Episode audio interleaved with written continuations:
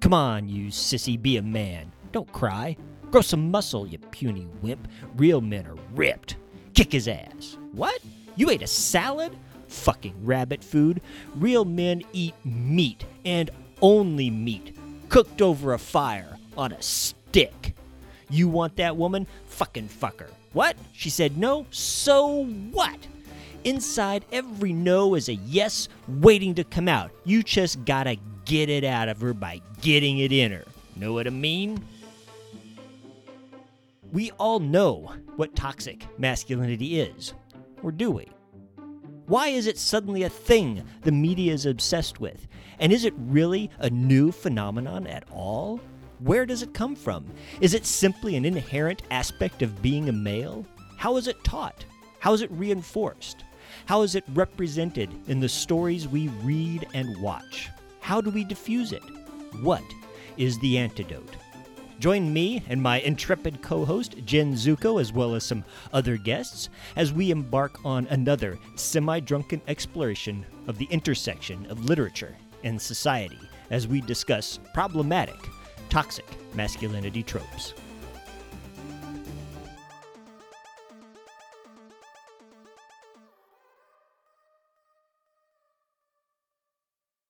Okay, so um, we're going to have a fun time tonight because Oh. we we don't have an s we don't have an essay and we don't have an outline.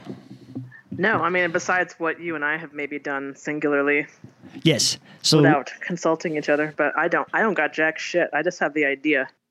so I got the concept.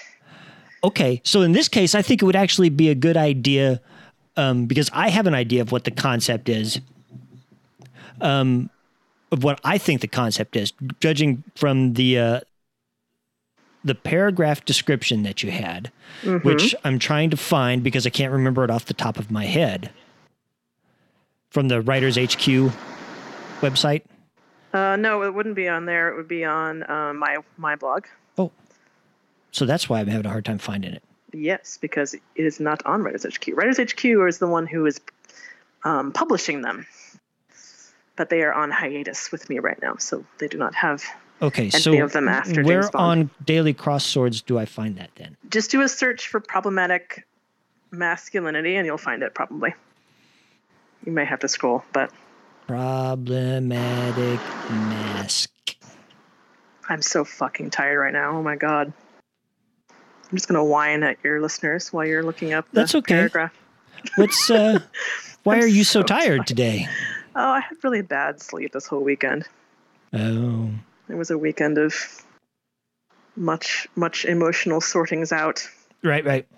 So Okay, I've got it here. So for the sake oh the listeners, let's go with the the the paragraph that you had. Now, if they're looking at Okay. if they happen to be looking at or have found um, your list of tropes for this series on your website, Daily Cross Swords, they'll notice that we've flipped seven and six. yes, oh, that's a good point. Yes, we need to So- make that clear, and, and- we should tell them why because it was your idea, and I totes endorse it. I think it's Yes. a great idea, and I think you're right about it.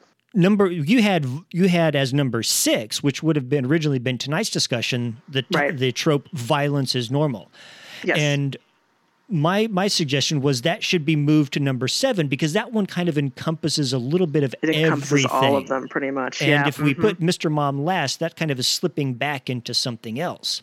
right, right, And so we if we flip Mr. Mom, it pairs better following Sassy Gay Friend. Then we go to Violence is Normal and we take a Yep. look at how that kind of how every other trope leads to this one. Yeah, and how number seven kind of encom- like you said, it, it encompasses all of them in a certain way too. Right. It sort of has reflections.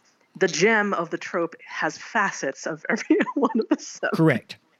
God so if you're it. looking on Jenn's website, Mr. Mom I'm is tired. yeah, Mr. Mom is listed as number seven, not number Yes. six. And here we are in episode six. So um, Jenn's description, her original idea for Mr. Mom. Do you want to read it or shall I?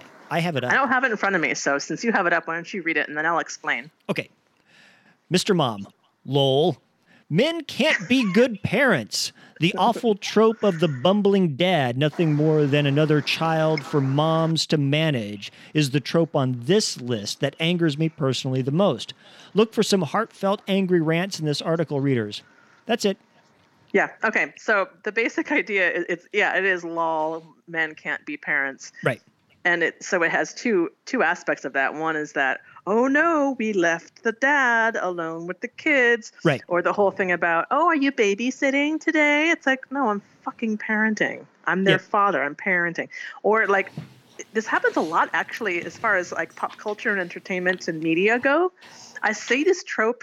It, this is really interesting. I see Mhm. this trope most often in commercials Yes. and often commercials aimed at at women Correct. but really commercials in general it's like oh my husband Right. he just can't do the laundry but even he can do it with this laundry detergent like all that kind of Mhm. bullshit right like men can't be domestic they can't parent by themselves there's a, actually a real recent one where it's like I, I don't know if it's a if it's like a it's a smart speaker of some kind i don't know what brand it is uh-huh. but it's like it's like mom going you're doing great it's like mom's voice like giving dad Oh, it's it's for like it's for like home. Alexa or or one of those home Is it for Alexa? kits or something like Google. yeah it's like for a, it's like for a smart speaker yeah or google home or something like that so yeah and so it's just like you're doing great honey like he's a fucking infant Right. Himself her- and can't take care of his baby pacifiers in the freezer or something like that. yeah remember where things are and it's just the reason I, I talk about how personally affected i get by is because um, my partner paul who we talked about in a couple episodes ago Mhm. is a fantastic father. And he's Right. actually the nurturer of his family. And he, in fact i wanted him to come on tonight but he's um, guess what? Parenting right now. So he can't actually come on. And actually part of what he said which was really funny um, obviously he doesn't he's not going to have time to come on because he's guess what? Being a good father which Right. Men in real life are all the time Correct. um, so he's doing that now, but he's also like, I also kind of don't want to talk about parenting in front of the people that I'm parenting. It's kind of like a rule of thumb. I'd rather not be talking about right. my parenting of them in front of them. Yep. I was like, you know what? That is a really good point. And since I am not a parent myself, then I did, didn't even occur to me. So, Right. and you should know, too, listeners, that neither Jason Quinn Malott nor I, Jenn Zuko, are fathers. so we kind of don't have that particular perspective. But um, Yep. I, the, the men that I know that are parents are good parents and attentive parents, but they still get the, oh, are you babysitting bullshit Right. sometimes. And they also, it, it seems to me that their reaction to this trope is less, it's anger to a certain extent, but it's almost more like a, well, they just have to roll their eyes. They can't really do anything about it because what are they going to do? What are they going to say? You know? Right. so it's the it's it's two pronged. It's one men can't parent, which also turns into men can't be nurturers. Men aren't the nurturers. Moms are the nurturers. Men, but and the other the other part of that two pronged thing is men aren't like they're authority figures in other ways. Like they can go out uh, to the grill in the yard and do that part, but they can't manage a household. That's still Right. women's work and men can't do women's work. They get overwhelmed. And then the mom has to roll her eyes and go, Well, I just have to take care of my husband too, Right. because he's just another one of my kids. Um, which is hmm bullshit. I mean, I'm sure that happens all the time in real Right. life, but it's it's really unfair to men. It Mm-hmm. negates their ability to nurture. Mhm. And not only that, but it, it negates their their strength in in that kind of nurturing sort of aspect Right. it limits it limits their access to their children. It, Mhm. it makes them think that hey, being a dad is like throwing the ball outside with your with your son.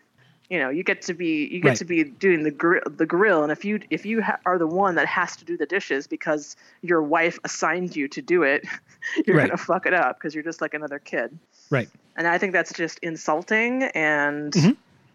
and ridiculous. And uh, yeah, there we go. I haven't actually seen Mr. Mom either. I just thought that was a cute name for this trope. So that and that's what I found interesting is is one I think kind of the uh, the embodiment the the er version of this trope is the 1983 movie starring Michael Keaton and Teri Garr called mister Mhm. Mom, um, which you haven't seen, have you? no, I haven't. It's if you happen to have an Amazon account, you can rent it for a dollar ninety nine. Oh well, okay, okay, cool. right? And give it a look. And also, I I, will do sent that when you, I do my research for the article. and also that the the Mr. Mom um, movie has been rebooted as a as a short series on Vudu. yeah, the, the oh, you- streaming yeah, you service. I sent you a link me. to that. And again, that one's Vudu is free, and you can watch this series for free. Yep. They're like little ten minute episodes. Um, Oh, but they it's, are. Oh, okay. Right, so it's real easy to watch. Um, Have And you it is watched a- any of them? yes, I have. Yes, I have. It's um, I've watched about three or four of them. So it's it's a short little series, and it's kind of this modernized version of the same story. Husband loses his Oh, job, okay. mom goes out to support the family. But uh, the, okay, so real quick, what I'll do, just for the sake of this, before I get into kind of my understanding of the trope, which is very similar to yours, so we're not going to have the kind of disagreement we had with number five. Right. Good. That's But- that's yeah. This one should be a pretty easy one, right? Yep. So okay, so 1983 version of Mr. Mom. Oddly enough, it was written by John Hughes. Oh, really? Yes. I don't know that I ever knew that. Yeah. So Well, it's a I- Hughes and movie. so, so is the series then? Does it take place in 2019? no, no, no. The 1983 movie is John Hughes. The, No, no, the modern 2019 television series. I don't know who's writing that. No, I know, but my question is: so this is interesting to me though, because because then there'd be a very major societal cultural thing because in '83 it was still considered very unusual for the woman to be even out into the working world, let alone being the sole breadwinner. But Right. today that's a lot more common. So I'm just wondering. It's a lot more common, but the tropes are still different. We'll get to we'll get to the TV series here in a minute. oh, okay, But I'm going to give you a synopsis of the 1983 movie. okay, thank you. Or not a, not a synopsis so much as a as a breakdown of the plot structure. Where I'll show you about this because this is like I Just the said, basic. Okay. The 1983 movie was written and I think directed by John Hughes prior to getting Wow. into his teen movie spectrum thing. Yeah, it's like right before that. My, it stars Michael Keaton and Teri Garr. And at the beginning of the movie, Keaton is a is an automobile engineer. He's a car engineer. Mm-mm. And Teri Garr is a stay-at-home mom. They have three kids, two boys and a girl. And what kicks everything off in the movie is is of course Are- wait, are they are they young enough that they're all at home all the time, or do some of them go to school one goes to school, the other two are preschool. at home? Okay, One's the, the the little daughter is an infant. okay. Oh, I see. Okay. cannot walk on her own. She's got that. That's Baby, part of one of the scenes. Of, one of the funny scenes in the movie is she's running around in her little walker stroller thing, where she's got they're able to you know you put them in like a Yeah. little suspension chair and the legs just go and they can run into things. anyway, um, so he loses his job with the automobile company that he works for, and they and then so they figure out they're trying to figure out how they're going to support the family. So they place a bet. And he says that he places a bet with his his wife won't do it, but he places a bet. He's got hundred dollars to his to his wife's one dollar that he can find a job before she does. Oh. But of course, she finds the job first, and so starts working for an ad agency. She had been to college and had all this right. education, had an education, but had decided to stay home and raise the kids because in the early '80s it was possible to do that. yeah, yeah. The you still could get by on one one income at that time. So so she goes to work for an ad agent, agency, which is run by a character played by Martin Mull, Fantastic. Oh, Martin Mull. right? All right.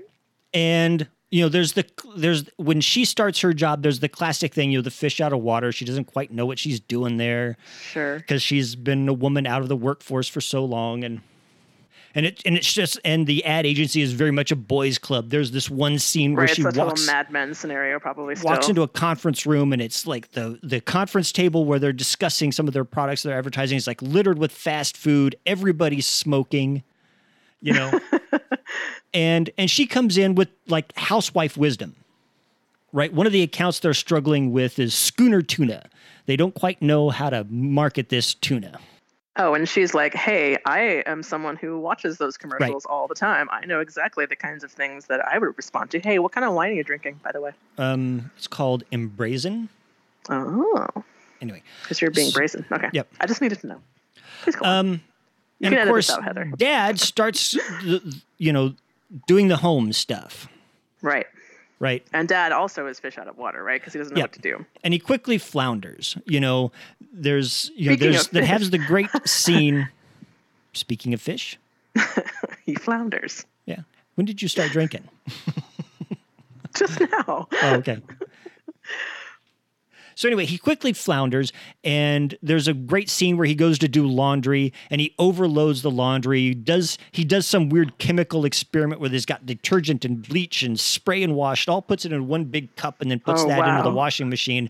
And there's this whole thing where the washing machine seems to be alive, and it's dancing around the basement, and it scares the kids, and it scares a, a an exterminator plumber that comes by, you know.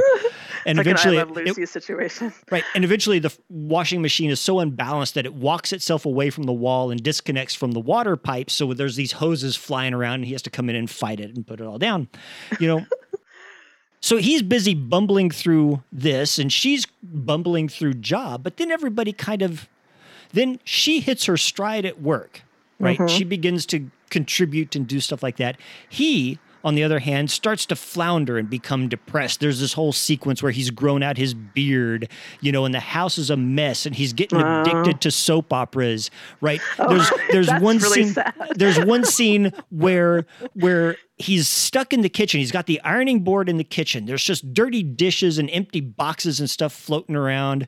You know, he's got the TV on the stove and he's watching the soap operas. And the kid comes in. And the kid is filthy. He's got food smeared all over his face. And his dad goes, "This," and he says to his dad, "You know, you know this." This grilled cheese sandwich is is cold and the cheese only melted on one side. So he throws the the sandwich down on the ironing board and f- you know sticks the iron on it and then picks it up and goes, "Here you go." And this cheese is still stuck to the iron, so he peels it off and gives it to the kid. And the kid looks at it like, "What the hell?" As if the kid shouldn't already be going, "What the hell with this stuff on my face, Dad?" It's- Right, yeah. right. I think that was the scene that the main scene that was shown like a lot for that, Yeah. like in trailers and stuff like that. And so, you know, um, mom starts to have a big success at work. She gets promoted, um, all this other good stuff. Dad has this, there's this weird mid movie um, dream sequence where Michael Keaton um, falls asleep watching the soap opera, and this single mother that's a friend of his and his wife's comes by and she's been kind of like hitting on him and and you know she's the one that shows her boobs you know down her cleavage through the whole movie or Yeah. whatever and she stumbles in in lingerie and a trench coat and they start to you know kiss and that's when teri garr comes home and they end up having this scene where she shoots him and this comedic thing where he falls down on the floor and is supposed to land in the chalk outline of his body but he misses it by a few inches so he gets up and you know slides over into it really? and then there's this scene where the various people that have been around and watched him die come in and say, "Oh, you know, look at this poor sod," you know, and stuff like this. And he wakes up from that and thinks, "I need to get my shit together." Right? And so he starts to succeed as as a homemaker, but in unique Oh. but in uniquely masculine ways. They don't show sure. him they don't show him doing womanly house chores like doing the laundry successfully or um, or washing the kids or getting them to school. He like paints a fence, right? And he attaches a remote control to the vacuum cleaner, which the wife had dubbed Jaws previously. And he's like got the vacuum cleaner just remotely, like a robot, going around and cleaning the stuff in the So house he's do, he's doing the women's work in a manly like way. a man way, in a manly way, Right. right? hmm you know, and instead of sitting around talking to the other housewives who are home, you know, doing childcare the way he is, he gets them into the house to do aerobics and exercise because, you know, you have to be in shape. right? Yeah, yeah. And still, as he's getting them in shape, he sneaks around the corner at one point to drink a beer, right? um, then what happens? The big cru- crux of the whole movie um, has to do with mom at work. You know, wins this big account. She steps in at the last minute and saves their Schooner Tuna account because, you know, the guy, the CEO of the company, hates every ad idea that's been thrown at him by the rest of the company. And she walks in uh. and she says, you know, and her comment is, Have any of you ever been you know, in a supermarket and bought this stuff for for your kids because your tuna is actually one of the top three most expensive tunas in the in the country right now.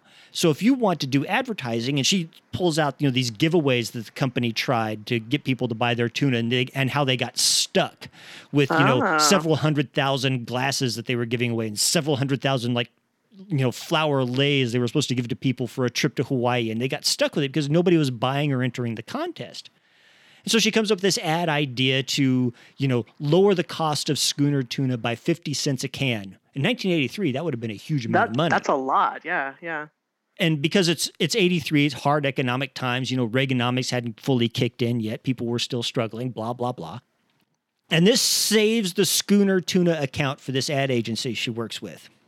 And so what happens is they she goes off at the last minute to to supervise the filming of the commercial for schooner tuna tuna.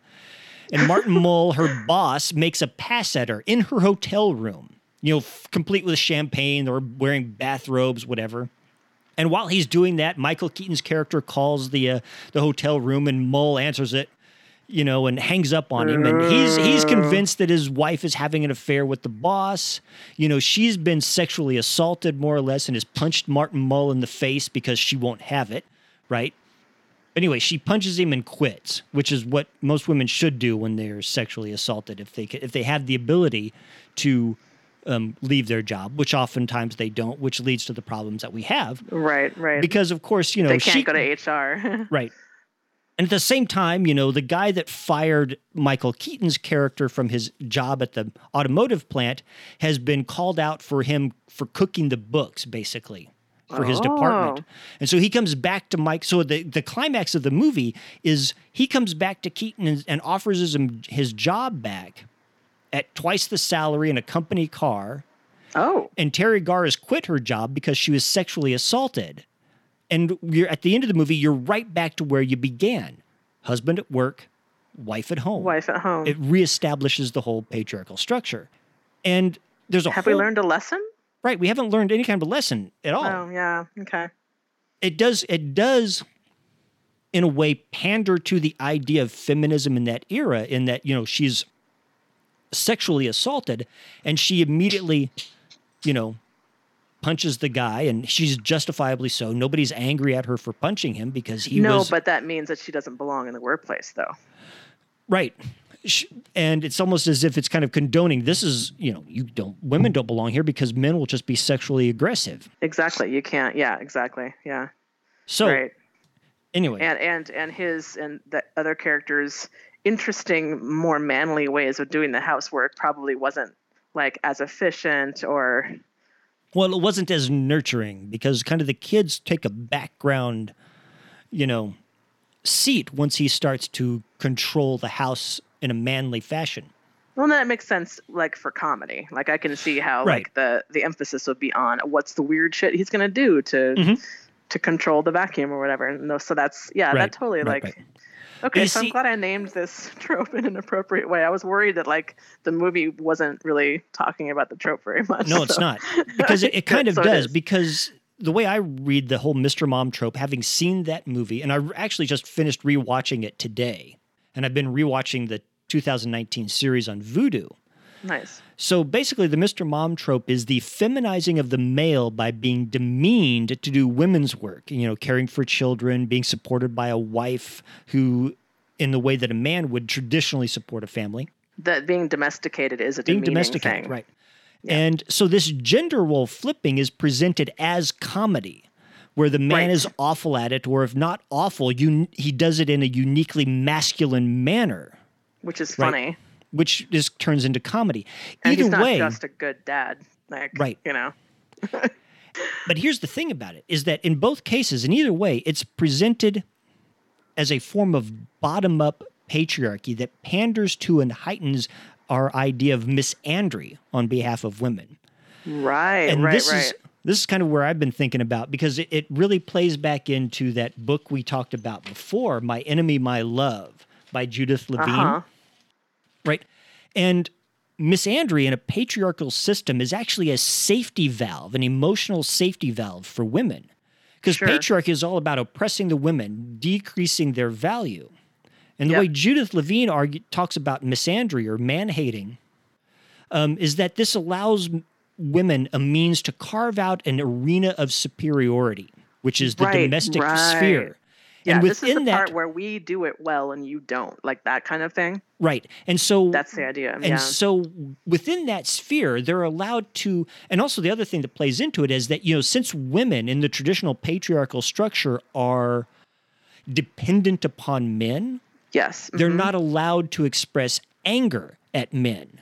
And Right. what these subtle forms of misandry, where you you inf- infantilize, men within yeah, the domestic you roll your sphere, and yeah and mhm. you either treat them as, you know, um, in some benignly demeaning way. That's a way of releasing that resentment of being a, uh, a servant, basically, to the patriarchy. exactly exactly and that's like yeah that's what sitcoms do so many sitcoms Yep. especially sitcoms in the 80s and 90s and so many commercials and that's exactly it it's like like i'm thinking married with children i'm thinking Mhm. any number of like family centered sitcoms i mean some of there are some that stand out as not doing that specifically not doing Right. that but but for the most part that's the norm Right.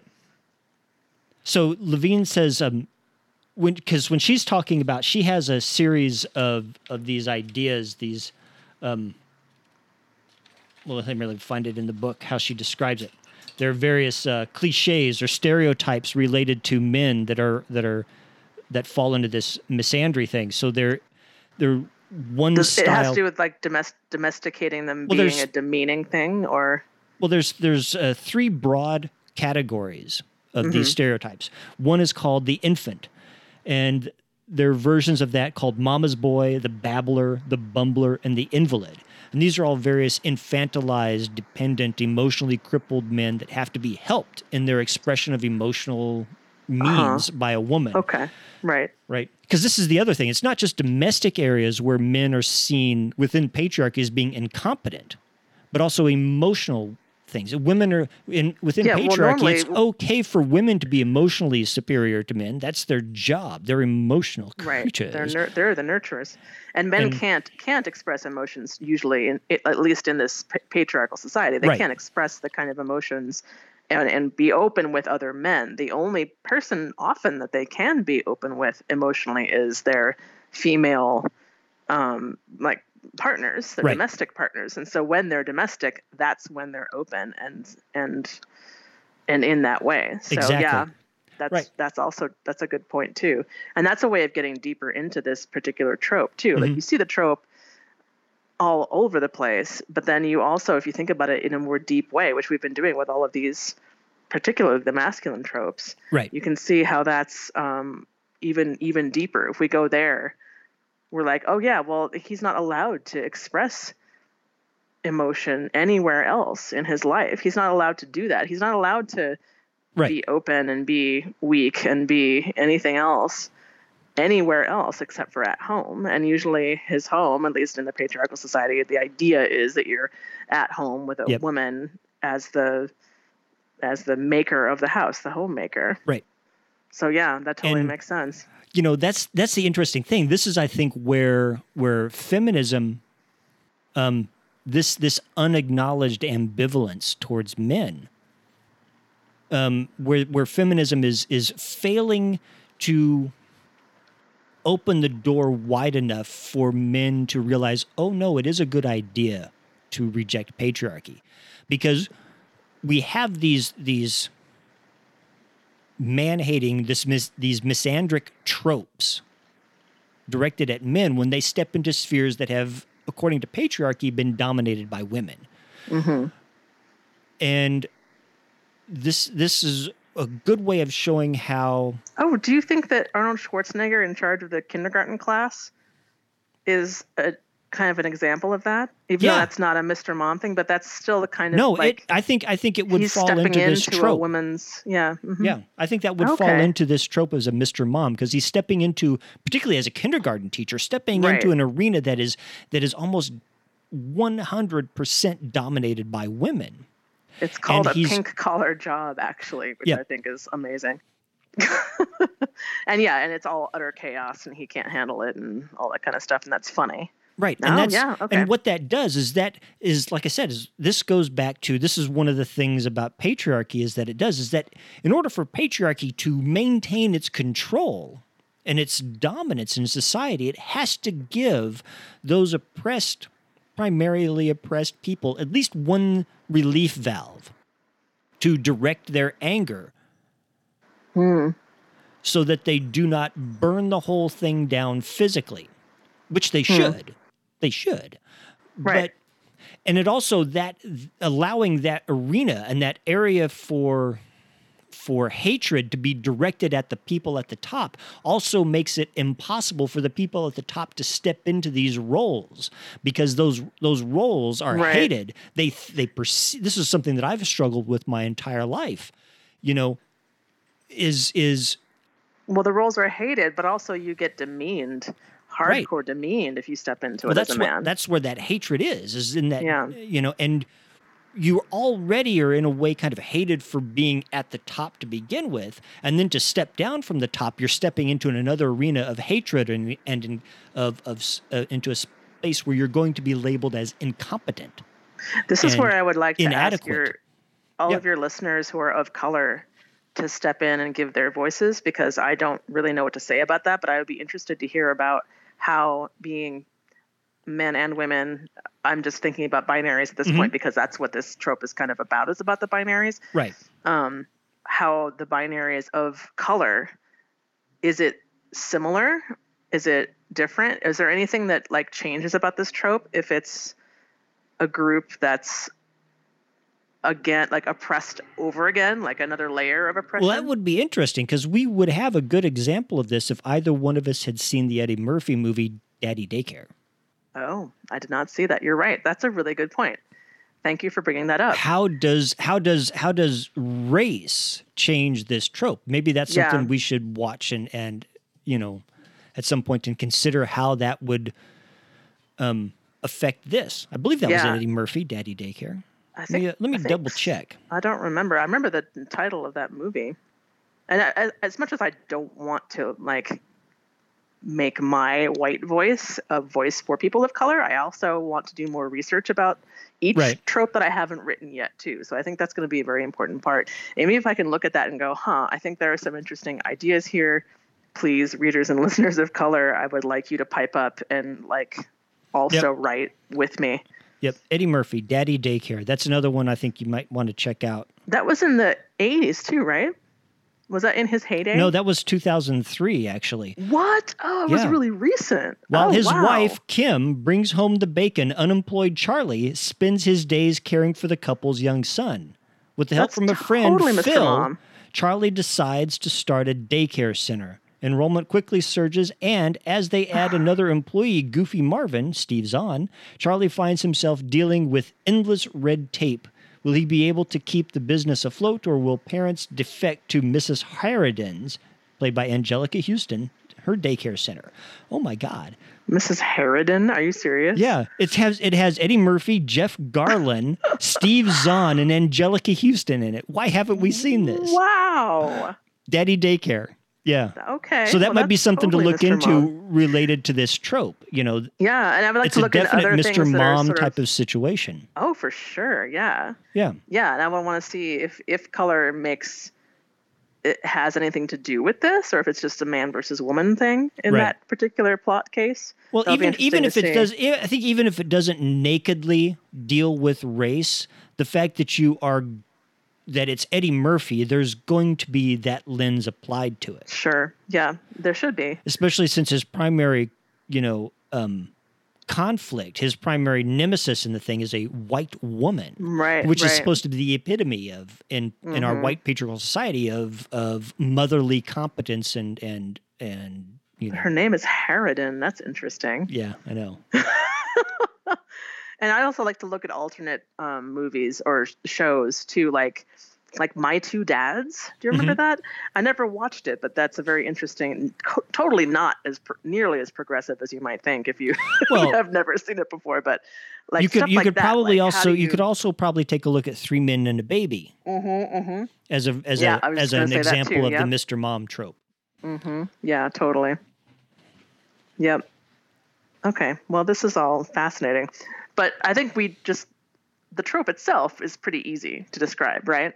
Right. and it's pretty easy to come up with examples and I, th- I think these other alternative examples are interesting too and again i do want to see how other types of oppression play into this particular one And I as think well the, I think the important I think the most important angle to deal with isn't necessarily isn't necessarily how it demeans men but how it within that patriarchal act of demeaning men, it reinforces our our assumptions about women as being the better, you know, child caregivers. Well, it reinforces gender roles in particular. Right. It reinforces them and and makes them law. Like the man does not belong in the house. Right. The man can go out in the, to the grill, and that's fine. Right. Or he can go to work, but he or can't can go to work and come it- home. And it's interesting. There was there was a um, I don't know if it was AT and T or if it was the local cable company Cox here in this region. I don't know who the cable provider is in Colorado. I don't think it's Cox, is it? The cable, uh, it's Cable TV? Comcast. Comcast. You have Comcast there. We have Cox here. Monopolies. It's it's basically Xfinity. It's like it's just but there was there was a few years ago there was this thing there was one of the ads that uh, it was one of these cable companies had where it was talking about setting up a home wi-fi network oh Right. yeah, and the the mother and the children had that shit down pat they knew how to do it and Sure. dad was the idiot who didn't know how to do it yep. and i'm sitting there looking at that going in this family construct i wonder which one of these three people three people actually has a job in it because of the way they cast the dad he Right, looked like he was the kind of guy i would run into in an it department but somehow when And he so, but- comes home He can't handle. he can't yeah, handle home wi-fi That's because it's home. because it's handled at home right Yeah. and you see I mean, but you're right i think when you say that a lot of this is you know there there are versions of this trope that play themselves out in advertising more than anywhere else the Yeah, mr mom sure. the the husband comes into the domestic sphere attempting to do traditionally what we traditionally traditionally assume to be women's work and And failing makes a miserably or yeah. or has to do it in a uniquely masculine way in order for it to not you know appear to be feminine or less than or has to be guided by like in that Alexa or Siri or whatever the hell commercial that is like be guided by the mom. The mom has to be there to mother him. right And that's the we- only even- way he can yeah. actually do it. did you ever there was recently something i saw and and people kind of blindly promote this type of shit there was i recently saw someone sharing a um, a meme or something online or they saw something where they were like look at this neat thing this dad did and what he did was he took one of those giant like shop toolboxes that stands like four feet tall and has all the drawers on it and has a, a mm-hmm. lid that lip pops open for stuff like this and he turned this giant fucking toolbox into a, a diaper changing station Okay, well that's Right. cool. okay I mean, cool but you Yeah. know fucking baby stores where women go have giant fucking diaper changing stations yeah, and they look probably a lot like toolboxes. but you know but it's just so cool that this dad was apparently the implication being that he was so insecure about changing a child's diaper at a at Yeah. a white or a pink or a baby blue you know baby changing station that he had to go out and take a toolbox to make himself feel comfortable changing a poopy diaper Right, you're right about that. And actually, that also reminds me of the now um, starting to spread uh, movement of changing stations being put into man men only um, public bathrooms. is there a backlash of to that no. Well, I'll, mm, not really. No, actually, it's all it's all seems like it's all very. Everyone wants it. it seems like it's all great. yeah So no that's i, think would see really that's a good too. thing that's nothing we need to But it's like, like, why is no? I, I think that's fantastic. But it's like, okay, so that's interesting. So why are there no baby changing stations in men's bathrooms? right We can, of course, question why there are men's and women's bathrooms to begin with. I mean, not that I want to Well- walk in on somebody with their dick out at a urinal, but that's True. beside the point. The point is, if they're just stalls, then you're good. But anyway, but yeah, it's like, why, why were there never any baby changing stations in men's bathrooms? because really men odd don't men don't do the baby changing because men They- don't do that right exactly so i just thought that was interesting too but yeah no that's a good point There are yeah. there are um I've seen a few baby ch- diaper changing stations, baby changing, diaper changing. you, cha- you put the baby on the table. "Ah, let's make him purple. Baby change. don't change your baby your baby is beautiful as it is Um, what I see in a lot of places around here is you'll have a men's room a women's room, and a family restroom. And a family room. No, there's that too, especially when when you have like gyms and stuff. Oh yeah, department stores and things like that. Because That's for that's for like like the dad who has his little daughter. right, So the dad can't go into the women's restroom, but he can't send his little daughter into the women's by Right. herself. So yeah, that's something that that worries me. Is you know, and it's something that we have to have to work on. That we have to find a way to. Um, well, one of the reasons, well, we have to break down patriarchy for this reason alone. We have to make it so that men are not by default seen as creepy exactly. Yeah, that's Right. that's really what it is too, right? Because whenever you have children and a, and a single man comes up, everybody's on guard. right.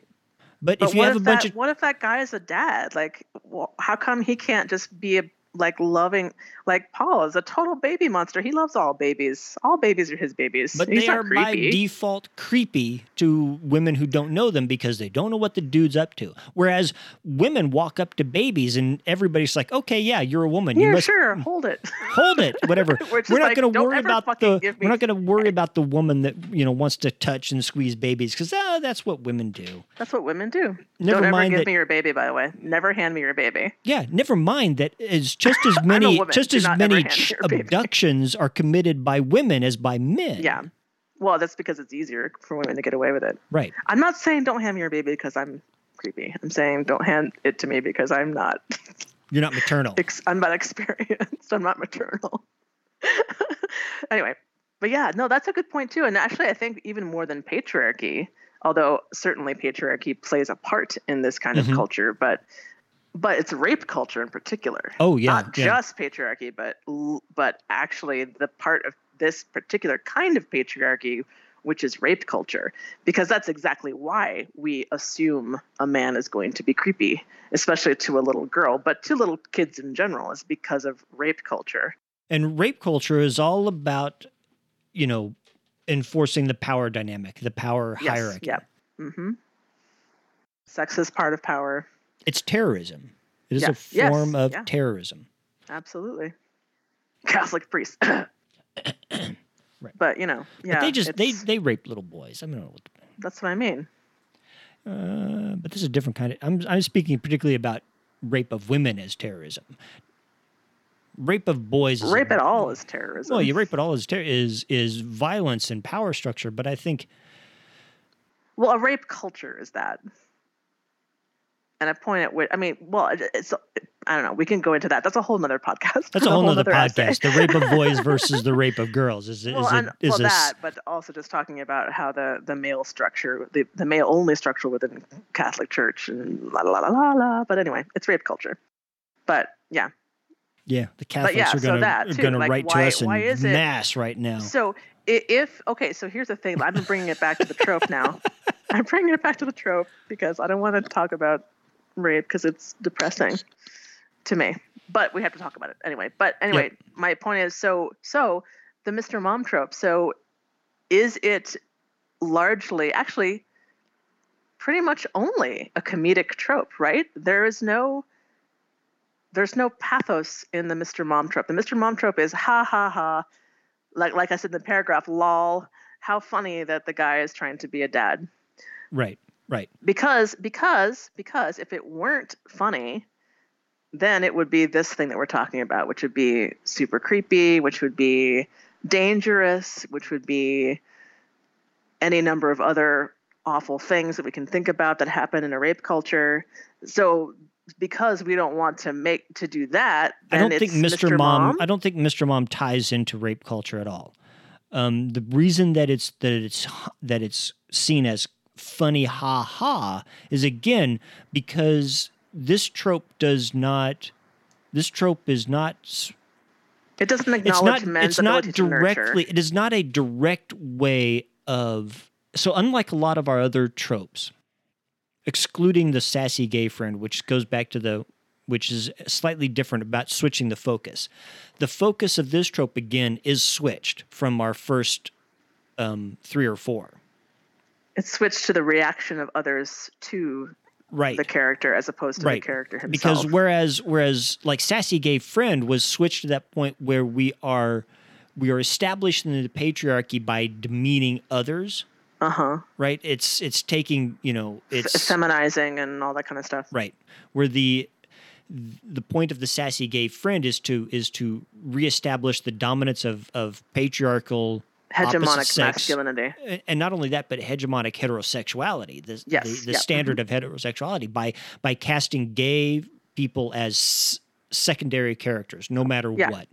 Well, that's part of hegemonic masculinity is heterosexuality. Yeah, Right, right. exactly. This one, Mr. Mom, also is one that switches the focus. Rather than saying men must be big, must be stoic, must be violent, must be aggressive, hmm what this what this is doing is it's saying toxic masculinity as we see it in these previous tropes excluding sassy gay friend but mm-hmm. me- heterosexuality men as we see them these other things it's okay to mock them in this arena. Here is the it's it's toxic and it's problematic in that it promotes an idea of masculinity that at one time that on one hand paints men as incompetent in the domestic sphere, but reinforces the idea that only women are Only capable women. and competent in the domestic sphere. Yeah, that- and what yeah. that does is that is that it reinforces those those unspoken, unarticulated misandry misandric views that that make women comfortable in accepting the patriarchy. I think the best way to uh, to kind of And, it, get and, at that and it reinforces the nuclear family um, Right. myth as well. So here's something from Judith Levine that that that I went and I found out. This is why I needed an extra 20 minutes. Ah, nice. Okay. So she descri- she writes about it this way. Practically languageless, and she's talking about misandry, these man-hating tropes. Practically languageless, languageless, gagged by self-censorship. How does man-hating express itself? An illegal alien, even in exile, where does it live? How does it dress and behave? Part one of My Enemy, My Love, Images of the Enemy, explores these questions with the taxonomy of man hating, a collection of women's negative and ambivalent stereotypes of men. My aim is not to judge the accuracy of any of these types, not to ratify any representation as truth. Um, for being stereotypes, none is altogether accurate or truthful, but rather to examine what they look like and what they mean and how they function. Right. Some of these portrayals are almost protective of men, others no less than mutilating. Often, as I've suggested, the uglier aspects of hatred are cosmetically improved. Pity takes on the veneer of compassion. Ridicule dons the finery of affectionate amusement. And sexual mm. rage is neutralized into romantic sparring or polite indifference. Together, the stereotypes are a babble of competing, often opposite female claims as to what men are like. Their very anarchy is evidence of women's ambivalence. It's. Uh, I was talking with um, Dr. Bell on the Deconstruction Workers podcast Uh-huh. about the problematic badass female tropes. Um, Right. We talked about all seven of them in one episode, Mhm. and he talked about the very end of it when we were at the end of all of those tropes about what he called because he's a total scholar. He's like his entire doctorate, his whole thing is about portrayals of women and girls, especially Right. girls in pop culture media. So he's he's like a total total fucking scholar about this whole thing, and he calls it toxic femininity Mhm. or toxic feminism. And he was talking about that. It's it was almost in those terms too. That was really interesting. And it's Right. like where does the toxic femininity come in, and how does it how is it a reaction to these like Right. not only these tropes but the other tropes too and like yeah and the patri- basically patriarchy Right. yeah he called it toxic femininity And then one of the things we have to look at when we look at Mr. Mom as a as a toxic masculine trope is the way that through humor it allows women to express, mask, hide, subvert, and even indirectly refuse to acknowledge their own hatred and ambivalence towards the men in their lives. It keeps them at a distance, at a remove. What this does is that it it it enables us to keep ourselves from actually seeing the other person clearly right it's it's a it's an act of separation patriarchy the, the misogyny and misandry are both acts of separation Yeah, and I would say even more than that, though. What it's doing is it, it is removing the man from the domestic sphere, though. Right. Be- Exactly, By yeah. mocking him, infantilizing him, and or feminizing him, it's keeping him away from doing those that very important work that is raising children, being in the home. That's that's a lot of fucking hard work. Anyone who's a parent can tell you. Exactly. I don't have that experience, but I can totally I see know it I know plenty of parents who are. both both men and women who are working as single parents. And you know, the idea that It's an insane amount of work. that and men cannot be domestically agile is ridiculous. But what or this nurturing or and Right. what it does it also ties back into the stoicism one what was that Mhm. number two Yes. two i think um, Yep. so it ties directly back into that too i think that, that the mr mom trope is directly linked to number two which is Mhm. that you should not be the soft one at home right. You know caring for the little babies and loving the little babies and doing all the foraging dirty, and hunting that and kind of dirty work yeah know, your kind of Yeah, dirty yeah. work is to be strong and to be you know the number one trope and to to go out into the world and come back and expect to be served by Right. your wife because it has to be a wife in hegemonic masculinity right Yep. and to to not show that kind of nurturing softer feelings towards your children Mhm. and you know why why would a dude want to have a diaper bag with little ducklings on it because that's not it's like well you know yeah. But he would do it if So it had like okay? sports on it. You know, right had a diaper mean, like, bag with the is that- Steelers logo on it, then it would be okay for him to carry it. If it was a diaper bag that looked like looked like a um, a tackle box, right it would be okay. the toolbox that you were talking about right, Right. Yeah. Yeah You must code for the appropriate gender to and maybe we need to go It's through a phase codes, maybe we need to go through a phase where that's acceptable. Maybe in our idealism we're we are we are cutting off an avenue for pro- progress. Do you see what I'm saying? We're we're we're, we're making perfect be the enemy of good enough right now. Hmm. Right?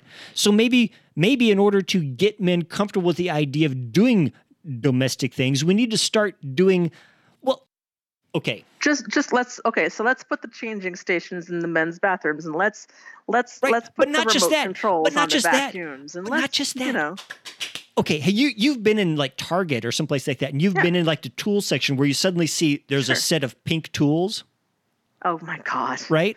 yes Right? god damn it yes And I I have never known a woman who bought a set of pink tools. They buy the regular fucking we? tools just because They're- it's a fucking they're why more they, expensive for one thing right. But so what if oh here's the thing here's the thing what if is- if I, I, if I actually get my I get my razors from Dollar Shave Club, and all of the merch and all of the little literature that comes with the packages and all of that stuff is all totally geared towards men. All of the products are geared towards Mhm, men. mhm. All of that stuff, and it's just like, look, I shave more of my body than any man I know. no shit. We maybe do Even men who shave parts of their body, like I, I still shave most of the square footage of my body. I would be a gorilla if I didn't shave like most. No, I don't grow a beard. That's one thing I don't do besides little tiny hairs here and there. But it's like, but yeah, Dollar Shave Club is cheaper and there's, you know, they're, they're not Yeah. pink. They're You're really not, high well, quality. You're not paying a pink tax for doing I'm a not paying woman a centered thing. tax, No, but I'm getting all this like dude centric like literature around it. And it's like, well, what if we can do that not with pink and not with total like the Pappy Jacks fake commercial, but Right, what if right. it could be neither of those? What if we can just be like, hey, here's a here's a lovely But silver no. gray fucking razor handle that you can have your four bladed razor with that you need to shave Right, your right, entire right. length of your legs with. But what if but what if what if you walked into, you know, that that section of the store that's geared for um, infants and toddlers for you know maternity Mm-hmm. the, the so-called maternity section what if you walked into that thing and there was also a paternity section where What you if it had wasn't the called maternity or paternity? What if it was just called parenting? right but Or what, if you it had but, yeah but just to just to in order to begin to change the view right because it is so hard to get men to step down from the pinnacle of patriarchy and realize that they Mhm. actually have a benefit to do that. Because, like I said, we've talked about this before, how much harder it is to come down the ladder than it is right. to go up the to ladder. strive up. We talk. Yeah. I mean, yeah. you can make all the arguments you want about the glass ceiling, and I agree. The glass ceiling does exist. I'm not trying to say it doesn't, right? But in in a patriarchal society that values, you know, certain things, it's a much easier for women to to climb up in one way or another than it is for men to find it acceptable to go down. Yeah, or to call out uh, awareness and stuff like that. It's Right. easier for So like what to if we did have- awareness. within the the baby section, the parents section of like Target, we had it. We had sh- like strollers and playpens and and and diaper bags that were that weren't Kind of duty. baby blue or pink, you know, or had weird little, you know, flowery things on it, and instead made them look tough, made them look like toolboxes, made them look like they had, you know, chromium diamond plate on them and stuff like that. So that Yeah. guys are like, oh no, I'm carrying around this thing to to you know change a kid's diaper to you know that has the binky in it and the and the baby sure wipes and snacks. uh, the snacks and the doodads, Yeah. but you made it look like you know, you know, tactical gear, yeah. right? That way it becomes accept. Oh, you're a dad, okay? So maybe that would stop the. Oh, are you babysitting? No, I've got my tactical No, baby this kit. is my fucking baby. Right, I'm it's my fucking kid. I'm responsible for it. Here's my tactical, you know, fathering survivalist baby bag, right? It does take Navy SEAL like strength and ingenuity, as far as what I've heard from Yeah, people who no are shit. parents. So did you did you see the f- I wish had you did you happen to watch the first episode of the TV series of Mr. Mom? I have not done jack shit. You are way, Okay. way more um, like researched and prepared for this essay that I am the one that's going to be writing Yeah. than I am right now. So thank you for that. and Well, I'm gonna get a hold. I'm gonna get a hold of. I'm gonna get a hold of a copy of um, My Enemy, My Love, one of the newer editions, and, and Oh, get yeah. that sent up to you.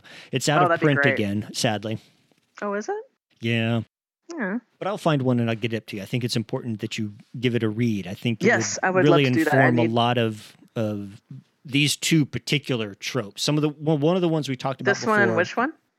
Well, I think it'll inform all of them in general, actually. Sure. But this one Okay. specifically, Okay, cool. just because, you know, a lot find of that I find that Bell Hooks's book, The Will to Change, is very pertaining to number two and number seven. yeah, yeah. But this is uh, this is good. I need I need more research anyway. So this is great. So Yes, send me But- one. and then and then you can watch the Michael Keaton Teri Garr. By the way, Teri Garr is adorable. She's really damn cute. Oh, are you finishing your wine? I'm done. well, this bottle got opened at my little um, pre-birthday party on Saturday, so I'm just finishing it off. Oh, right, right. Oh my God, your birthday. Is tomorrow. Oh my God. Yeah, we're recording this on October 7th. My birthday's on the 8th. Hey, happy. will- You're so close to 50. I will You're finish. so I will. Fi- I will finish my 48th trip around the sun and start my 49th. Oh man, you were almost a 50 year old white cis heterosexual male. I know. I mean, at any moment, at any moment, the uh, the Fox News watching conservative gene's going to kick in, and I'm going to be unrecognizable, right? So two, so two, two of my good friends who are one of them's nearing 50. Well, we used to be a good friend. My ex used to be a friend. Now he's totally not. Never want to speak to him again. But Yeah. and the other one is another person so. who is no longer part of my life um, either for the, similar reasons actually not that i ever dated this other person but they're both men either nearly 50 or in their early 50s Mhm. and they're white and they're cis and they're hetero Yeah. and they just went batshit Oy. and me and my other friend just had this conversation. I don't know if you and I have talked about this too, but um, me and my other friend, this other friend of mine was a really good friend of the second friend. Um, We'll just call him the Scotsman. Um, Okay. To protect the not innocent at all. But um, Right. so he was a really good friend of this guy for like years and years and years. So this friend of mine, we'll call him the mathematician. He is um, he's in his 30s though. Mhm. So, you know, he hasn't quite got to but but we were talking about this. We were talking about how my how my ex went batshit crazy. He went he went flat Earth chemtrails crazy, right? Wow. And then this other guy, the Scot the Scotsman, turned like anti-feminist crazy. Mm. And we're like, what happened? What what happens to you when you're a white cis male, hetero cis male? Well, let's not overgeneralize it here because I feel like I'm but- becoming even more. Listen, this is I- what I'm saying. This, is this what was this your was so funny. making me tell you about this. So this is what I'm saying.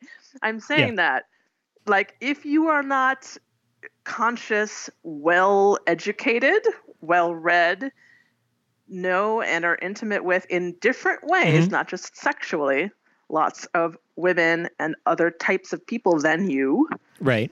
Then you are mostly safe from this. We hope but so. there's a point at which and this is what me and my other friend were like we're like why the fuck did that just happen? Why? Why? These people are smart.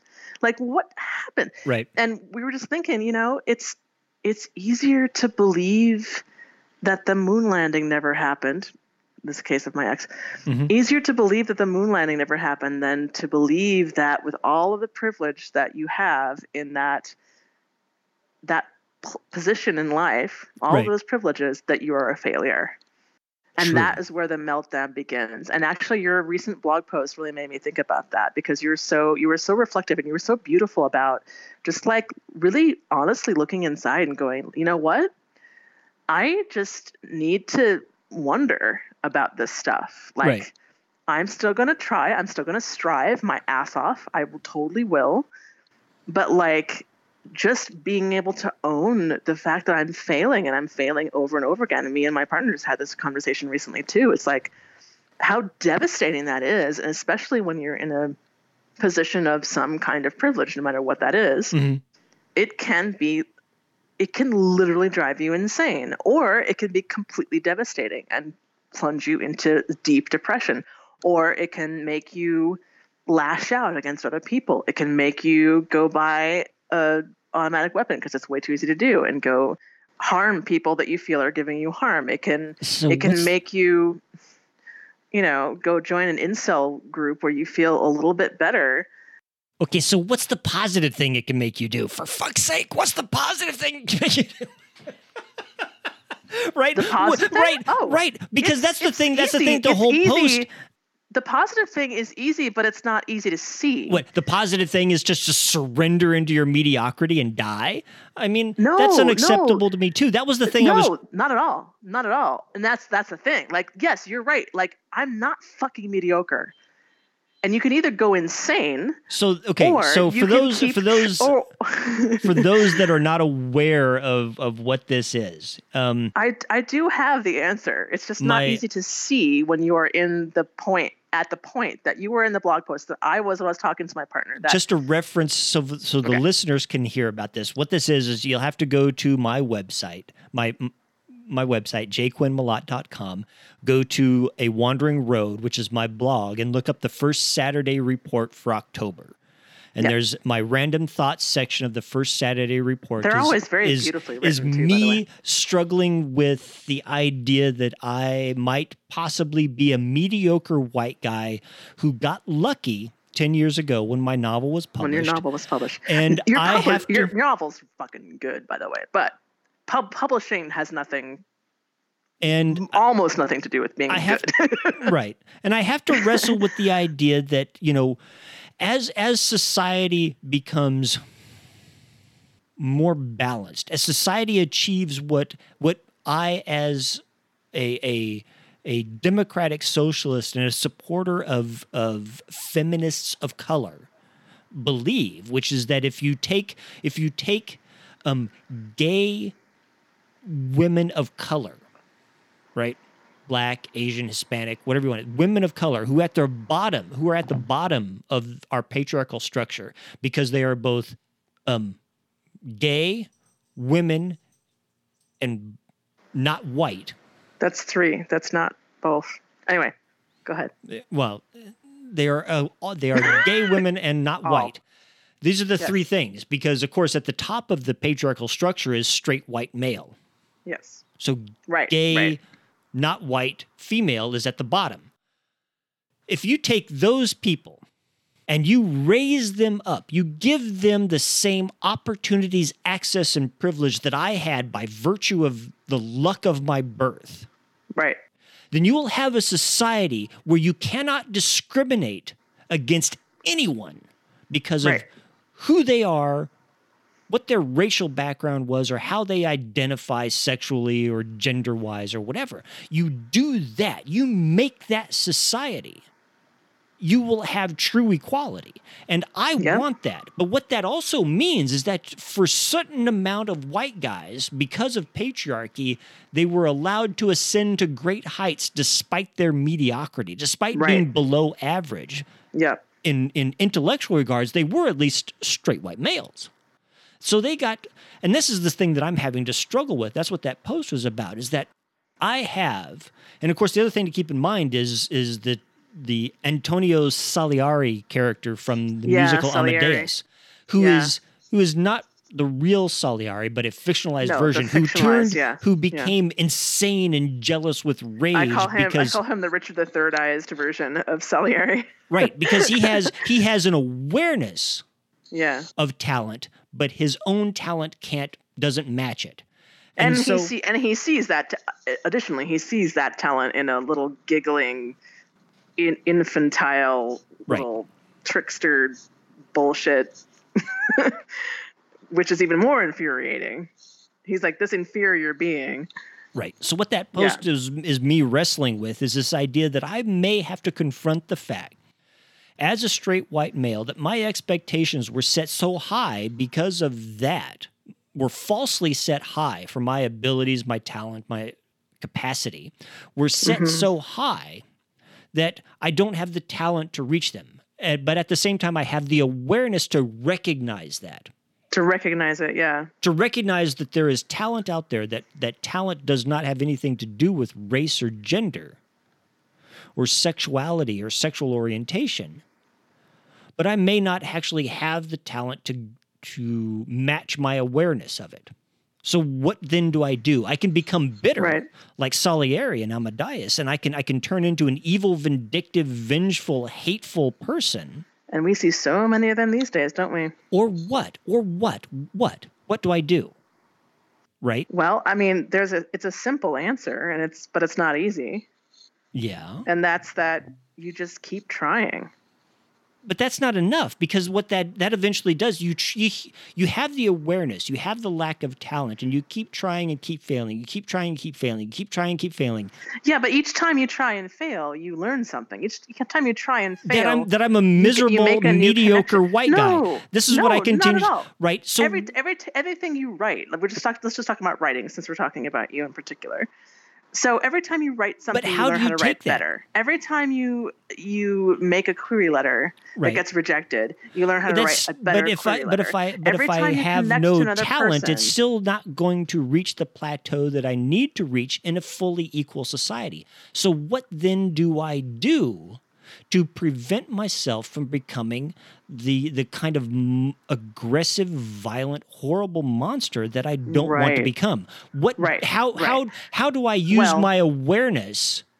how do I channel that awareness into the right means so that this the imbalance between my awareness and my talent does not become toxic? What well, do I yes, do? Okay, right. So that, right? I can't keep trying to make my talent more than what it is. No, of course not. That But- just leads to that resentment. But what can I do? Sure. What thing can Well- I do? the, the thing is is that you're lucky in that you're striving for an artistic type of thing which hmm. means that to get published actually doesn't have much to do with how good you are Right, but if you want to be read, if you want to be taken serious, if you want to be a part of, an, of that community and engage with that community, and and and because you can't get published, you are continually shut out of that community.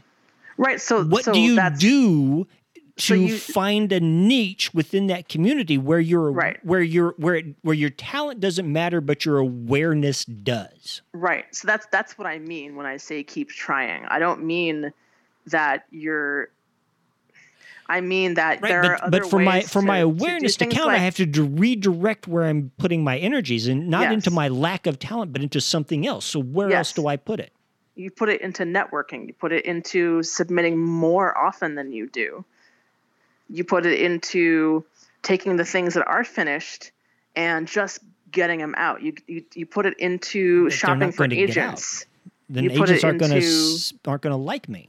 Agents have well repeatedly but you have me. to do that you have to do that like hundreds and hundreds and hundreds of times that's what i mean it's not a matter of can you be a good enough writer to succeed that's not the point No, but that's not the question I'm asking. especially when you have lots of lot like this this expanded competition at this Right. point But that's not the And question I'm asking. you Is how do I keep going? It's how do I find a way to to oh well my answer was how to keep going so yeah. That's not the question.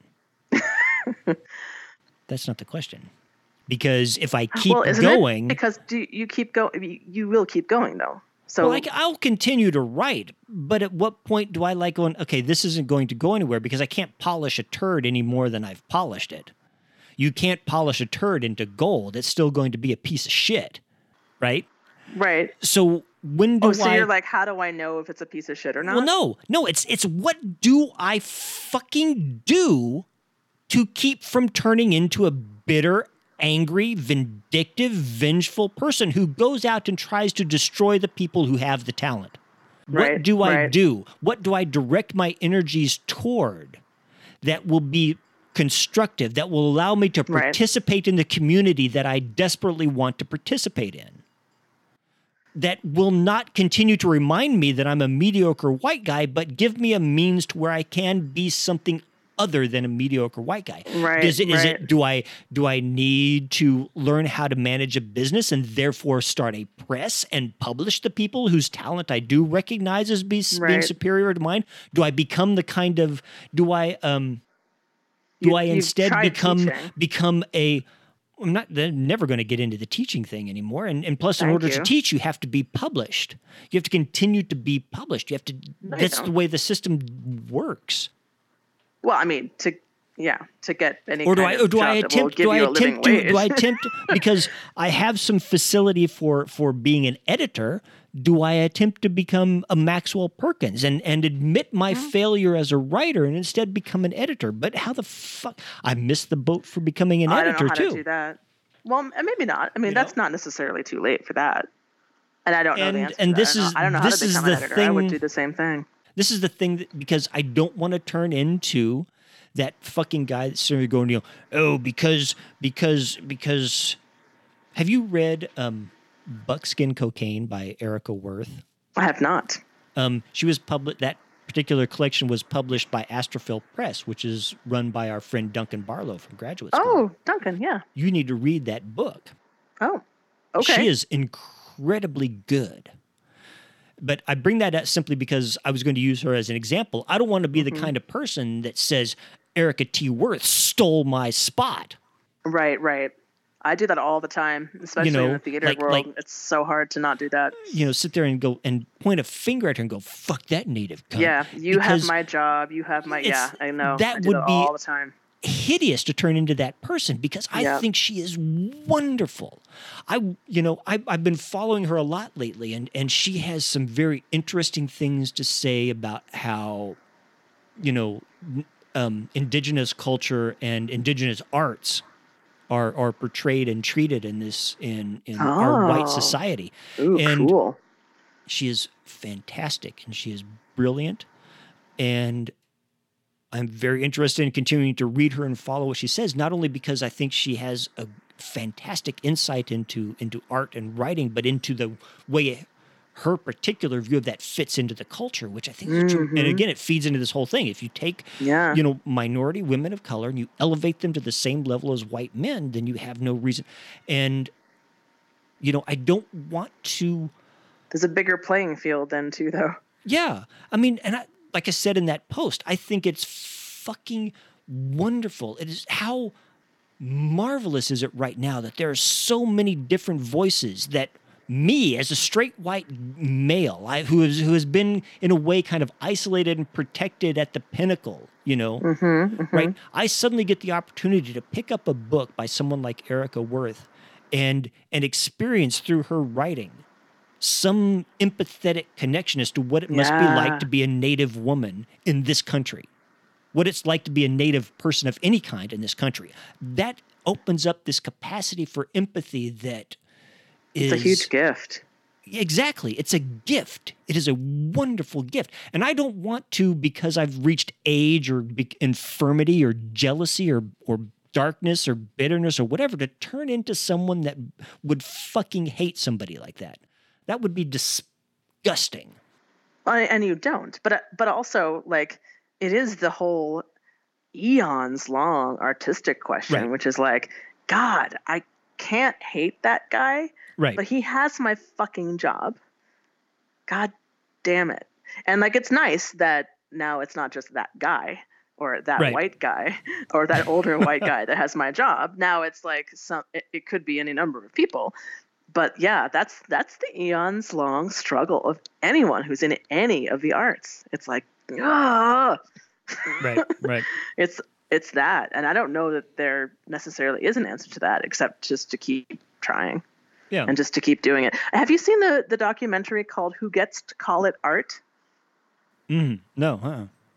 i would highly recommend that it all centers around and i am a little tipsy at this point and so i don't remember the Yep, yep, yep. name Me too. of this particular guy that it that it centers around but it centers around not the well because it centers around this one guy it centers around many of the pop artists of the late 60s early 70s where the pop art thing was huge and postmodernist began postmodernism kind of began in the, at least in the arts world. But it centers around this one guy who was not an artist. He was a i would call him a producer. I guess Mhm, i, I mhm. should I call him a, a curator maybe? Maybe.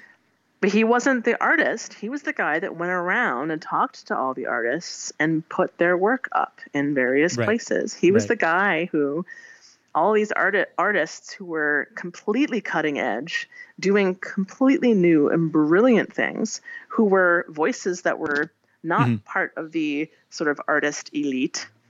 There were the silenced voices. He was like no you know what? This stuff's fucking great. I'm gonna put it up and he Right. caused lots of scandal and blah blah blah but then he turned into this like the the premier Right. art producer of the time and of that particular uh, sort of branching off of various art movements surrounding pop art. So it's called Who Gets to Call It Art? And it's it just centers around this one guy who is not the artist, but the guy who was always there. He was always there at the artists' parties. He was always there at the poets' parties. He was always there. He was the one who was like, you know what, you're awesome. I'm put your stuff up, or you're Right. awesome. I'm gonna buy your work. Um, you're awesome. I'm buy your work. You're awesome. I'm gonna publish you. Like he was Right. just the sent the the guy who was not doing it, but putting it up. And it was his vision, and it wasn't it wasn't a matter that he he couldn't do it, so he produced it instead. It was a matter of he probably could have if he had tried and wanted to, but he just had this incredible I don't know what you call a palate maybe Right. Right. just like right. the, like a culinary person like he Right. had this incredible palate and he just like he just knew what was good he knew what was important culturally and he was the guy that all of these artists that we've heard of artists like warhol and basquiat and all these guys that we've already heard of we don't hear about see i don't remember his name and the whole documentary is centered around him right right. of course, part of it's because of alcohol, but the other part is just that uh, we don't remember him as much as we remember Warhol. Remember Warhol, Right. Right. But we don't remember this guy. And this guy was the one who was putting everyone up at this time period. So anyway, I would say I would look at that that documentary. I don't I don't know that it's an answer to anything, but it it, it will make your brain be stimulated, especially as it, as it pertains to your blog Right. post and our conversation right now. Um, just look at that. Look at this whole film surrounding that guy. The guy, not the guy doing the art, but the guy making the art happen Right. Right. in a different way than producing it. Who gets to I mean- call them Mr. Mom? Who gets to call it Mr. Mom? Thank you. We did an alternative title. We got it. Yay. Cheers. Right. So there we have it. Um, our our our, que- our our discussion of the the ill-formed paragraph on the Mr. Mom trope. We've we've we've come. Oh, it's an ill-formed paragraph. Thank you very much. Thanks. Thanks a lot. Sorry, that was not what Thanks. I meant. No, thank the, you. uh, Thank you. No, that's fine. That's fine. That's cool. Um, cool, cool, cool, cool, cool, cool. The vague the vague par- They not quite precise. the not quite fleshed out description. They're rather bitchy and not at all structured. Bare bones of an idea, and not even that. Yeah, right. Ah. I'm an asshole. What are you gonna No, do? No, you're not. I just made it worse than you did. I'm acknowledging it. Ill-formed was a wrong right. word. It was the wrong word, but it was the only one that came out of my mouth. I'm sorry. You know, you're not entirely wrong. you're not. You're not entirely wrong. No, you're wrong. Yeah. After, actually, You know what? it, I'm like, oh, Just- just- actually, uh, you, you read the paragraph, and I was like, oh, that was all I wrote. That Oh, was all okay. you wrote. That was all. I thought it was more than that too. And no, no, that was all I you have wrote. way more thoughts about it. Apparently, as you've all heard now, but I just want you to know that that here's the here's the fun thing. So before we let the audience go, if they haven't already departed, we'll never let them go. never let them go. I just want you to know that I managed to work into a an essay today. I mean, I have, I have to actually look it up because I don't remember the exact word that I used. Where is it? Was this for Voltron? Yeah, it was. It was working on the essays for that, and I had to send them out. And I actually managed to. I'm liking the first one, by the way. Oh, good. I'm glad you did. Send send me the others too. I should submit to him too, shouldn't I? You should. Okay. So, I managed to work into an essay. You know, okay. So, are you familiar with Greg Dulli from the Ga- Afghan Wigs and Oh yes, hmm but uh, Right. not yeah, somewhat. he managed to work the word indubitably into a song. Yeah. Oh, which that's like right. I was yes. like, Mhm. yeah, Yeah, that's how you yeah. fucking do it, right? you can work that into into a song lyric. You're pretty fucking good. I do you know what you're talking about. Yeah. Um, now, mind you, the word is awfully close to the word prolapse, Oh. what? but I worked the word proleptic into a into a Proleptic. proleptic, which happens to which is related, which Oh. is a form of the word prolepsis, which is Sure. if you look it up. Let me just find it here. I'm using my phone for this call. I'm not going to look jack That's shit right. up. I have to do it all. I mean, I could go get my computer, but I don't want to. It was in this section. I was writing about the uh, the stupid fucking Left Behind series. Oh God. There we go. Side note: While you're looking at that, I saw a tweet recently that asked the question, "What immensely popular um, book series have you never read and are very glad and never will and are really happy about that?" So proleptic is a form of the of the word prolepsis, which is in rhetoric the anticipation and answering of possible objections in rhetorical speech, or the representation of a thing as existing before it actually does or did so. Right. So in in fiction, particularly by Gérard Genette, a prolepsis is what we would call in the rather more brutal definitions that that Wayne Booth gives us a flash forward Okay. in uh-huh. fiction. Okay. Right. And oddly enough, it is, you know, close, it does seem very similar to prolapse, which is like, you know, what can happen to an anus. But okay, so I think we better quit now. It can happen to an anus. can or happen it can to happen an to fiction. So, what's your before we close? Just this is a complete tangent, and Heather totally like cut this if you want to. Um, I can tell you what mine was in answer to that Twitter post. Okay.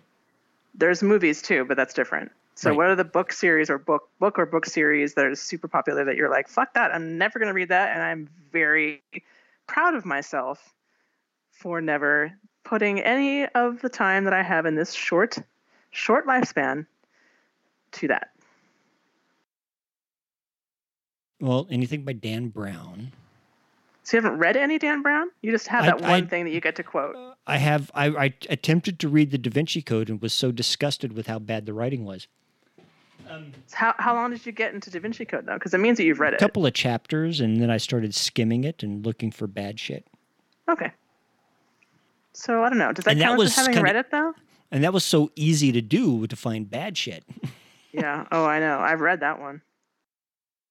I will never read. any, the, any of I that. will never read the Turner Diaries, Oh, okay. There we go.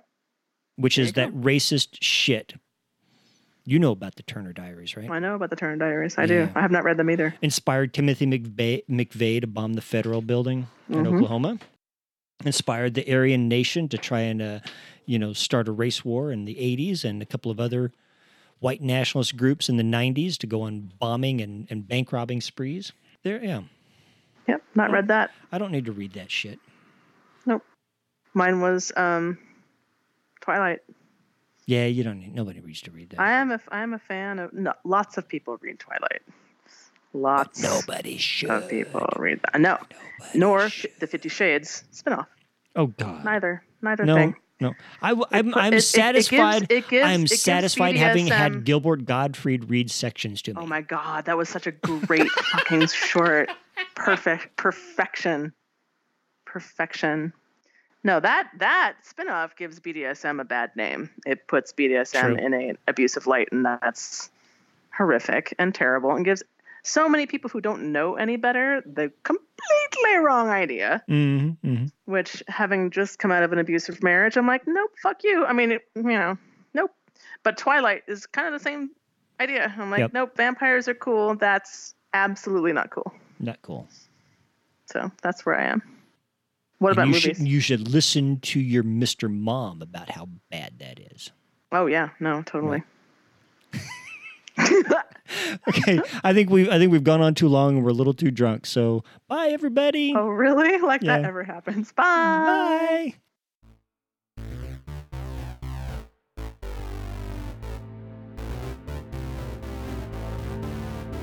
The Outrider podcast is orchestrated by me, Jason Quinn Malott, and audio production magic is performed by Heather Anne Eden. You can find the show online at jquinnmalott.com, and if you would, please hop on iTunes and give us a rating. We'll be back later in 2020 with more mini-series, live shows, and one-on-one conversations with writers, editors, and publishers. Thanks for listening.